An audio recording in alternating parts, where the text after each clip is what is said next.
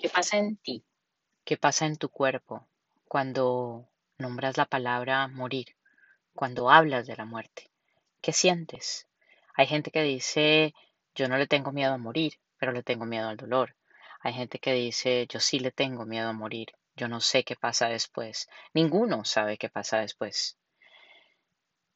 Para mí, digamos que mi primer encuentro con el hecho de que de acá nos vamos fue cuando murió mi mamá. Mi mamá murió en el año 2003. Eso pasé ya rato. Y venía con un cáncer muy agresivo desde hace muchos años. Y en realidad llega ese momento en el que ella se despide de este cuerpo y se despide de esta dimensión. Y uno tiene una mezcla de sentimientos. Primero, por un lado, un alivio enorme de ver que su cuerpo no sufrió más, de ver que ese desgaste físico, fisiológico, ya no lo vas a ver más y no se va a sufrir más y no se va a vivir más ese dolor. Y estoy hablando de ese dolor de ver a una persona que amas profundamente desgastándose físicamente. Una persona que te dio la vida y que la estás viendo en una cama reducida a una expresión absolutamente mínima. Es un proceso que es doloroso, pero al mismo tiempo es un proceso que empodera mucho, porque dependiendo de cómo vivas tú el tema y de cómo asumas tú la enfermedad del otro, pues evidentemente hay muchas lecciones que quedan dentro de ese proceso de despedida, dentro de ese proceso de irse. En el momento en el que ella se va, viene un primer encuentro con eso que se llama muerte, con esa dimensión que no sabemos cómo es, que no sabemos cómo se siente, que no sabemos cómo vivirla, que simplemente los que quedamos la vivimos desde este lado de la tierra, desde este lado del mundo, desde este lado de esta dimensión, porque además cada uno tiene una creencia totalmente diferente. Yo confío, a veces pienso que quizás es un poco el juego de esa niña que de todas maneras quiere volver a ver a su mamá. Yo confío en que en algún momento de la vida voy a poder sentarme con ella nuevamente. No tengo ni idea si es un pensamiento un poco naif o no, pero de alguna manera es como el sentir que esa persona la vas a volver a ver. En sueños la veo, en mi corazón la siento, en mi cabeza la siento, pero es como esa sensación en el fondo del alma en donde tú dices, qué rico sería un café con ella, qué rico sería el volver y ver algo de televisión de los programas que nos gustaban. Pero queda esa sensación de pronto, en algún momento, en alguna instancia, puede llegar ese proceso, ese lugar, esa sintonía de universos en donde uno dice, quizás la vuelvo a ver. Pero la reflexión de la muerte que nos acompaña además con todo este tema de la pandemia es un poco mucho más profunda.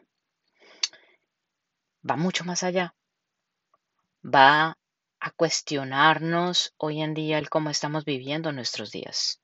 Va a cuestionarnos el cómo estamos realmente tomando ese lugar protagónico que tenemos y siendo realmente esos artistas únicos de nuestra vida, de nuestros días. Durante los últimos 3 años he despedido 3 grandes amigos que se han ido muy jóvenes por cáncer. El primero de ellos se fue antes de que todo esto pasara, se fue antes de todo este proceso de pandemia. Tuvo un cáncer en el cerebro y fue un cáncer al que le dio una pelea fantástica, hermosa. Y quizás la pelea no es la palabra, porque él realmente fluyó con ese proceso. Y se despidió. Y en el momento en el que se despidió fue un proceso tremendamente doloroso, porque era una de esas personas que de verdad tienes pegadita al corazón. Una de esas personas que tú dices, miércoles, un tipo muy bueno, un tipo con 2 hijos fantásticos, con un matrimonio maravilloso. Alguien de esos que tú dices, amigos de verdad, de esos amigos con los que tú cuentas en la vida y dices, wow, esto pega, golpea muy duro. Pero dejó una lección de valentía muy grande, dejó una lección de coraje gigantesca. Y esa lección de coraje gigantesca nos impulsa a los que quedamos a este lado o de este lado a crecer y a crear cosas. Al año siguiente, ya cae el año de pandemia, recién arrancada la pandemia, despido otro gran amigo, un gran amigo de la universidad, alguien con quien nos conocíamos hace muchísimos años, y alguien a quien un cáncer lo agarró y en 4 meses, 5 meses, si no estoy mal, tal vez menos, porque quizás confundo un poco el tiempo, se lo llevó. Dejó una serie de videos fantástica, una serie de videos en donde uno dice, wow, esto es definitivamente transformador. Y hace unos días se fue una amiga que también tuvo una batalla contra el cáncer bastante fuerte y también dejó una lección de transformación y de cambio impresionantes. Y si lo unimos con todo lo que, digamos, personalmente, cada uno en su instancia puede estar viviendo alrededor del tema de la muerte o puede estar sintiendo alrededor del tema de la muerte. Creo que todos tenemos muchísimo para asumir y muchísimo que cambiar. Los que estamos acá, los que estamos hoy en día respirando, los que estamos de este lado del mundo, los que estamos vivos, los que en este momento nos despertamos, ponemos la alarma del reloj y al otro día nos despertamos y nos damos cuenta que estamos respirando, que estamos vivos, nos tocamos, nos estiramos, nos abrazamos. Creo que tenemos una gran responsabilidad para asumir nuestros días de una forma distinta. ¿Qué pasa en tu cabeza cuando te hablan de la muerte? ¿Qué pasa por tu cuerpo cuando piensas en el proceso de morir? Todos vamos a morir. Y quizás cuando vamos perdiendo gente y cuando llegamos quizás a esa etapa de la vida en la que nos empezamos a despedir de personas que son muy jóvenes, igual que nosotros, pero que de todas maneras ya entraron en ese proceso de vida en el que quizás se van. Para algunos o para nosotros o para nuestra lógica, quizás un poco temprano, se van. ¿Qué lecciones dejan para nosotros?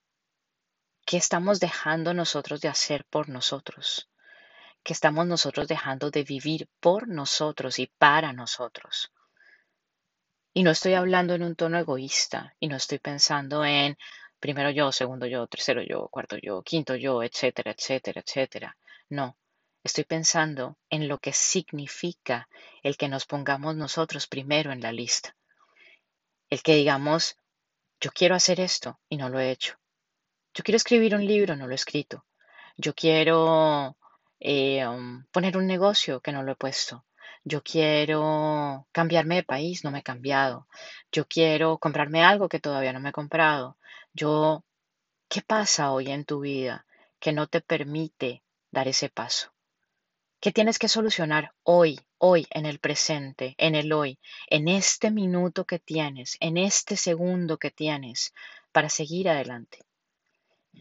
¿Qué tienes que solucionar hoy en tu cuerpo físico, en tus finanzas, en tu estudio, en tu trabajo, en tus emociones, en tus relaciones? ¿A qué le tienes que dar trámite hoy, para que si mañana, cuando suene la alarma, tú no abras los ojos, las cosas estén organizadas y la gente pueda hablar de ese legado que tú hayas dejado? Piénsalo. El poner la alarma esta noche para levantarnos mañana es cuestión de fe. Es como cuando tú te montas en un avión, vas con el piloto, no lo conoces, no le ves la cara, pero tú confías en que el piloto te va a llevar seguro, segura, a tu lugar de destino. ¿Qué tienes que hacer hoy para que llegues tranquilo a ese lugar de destino? ¿Qué tienes que hacer hoy para que si de verdad mañana te encuentras a tomarte un café con esos que ya no están acá en este plano, llegues tranquilo, tranquila, con una sonrisa en la cara, con la satisfacción del deber cumplido? Todos estamos muriendo. Todos nos vamos de aquí. ¿Qué estás haciendo tú hoy para llegar allá? Go for it. Now.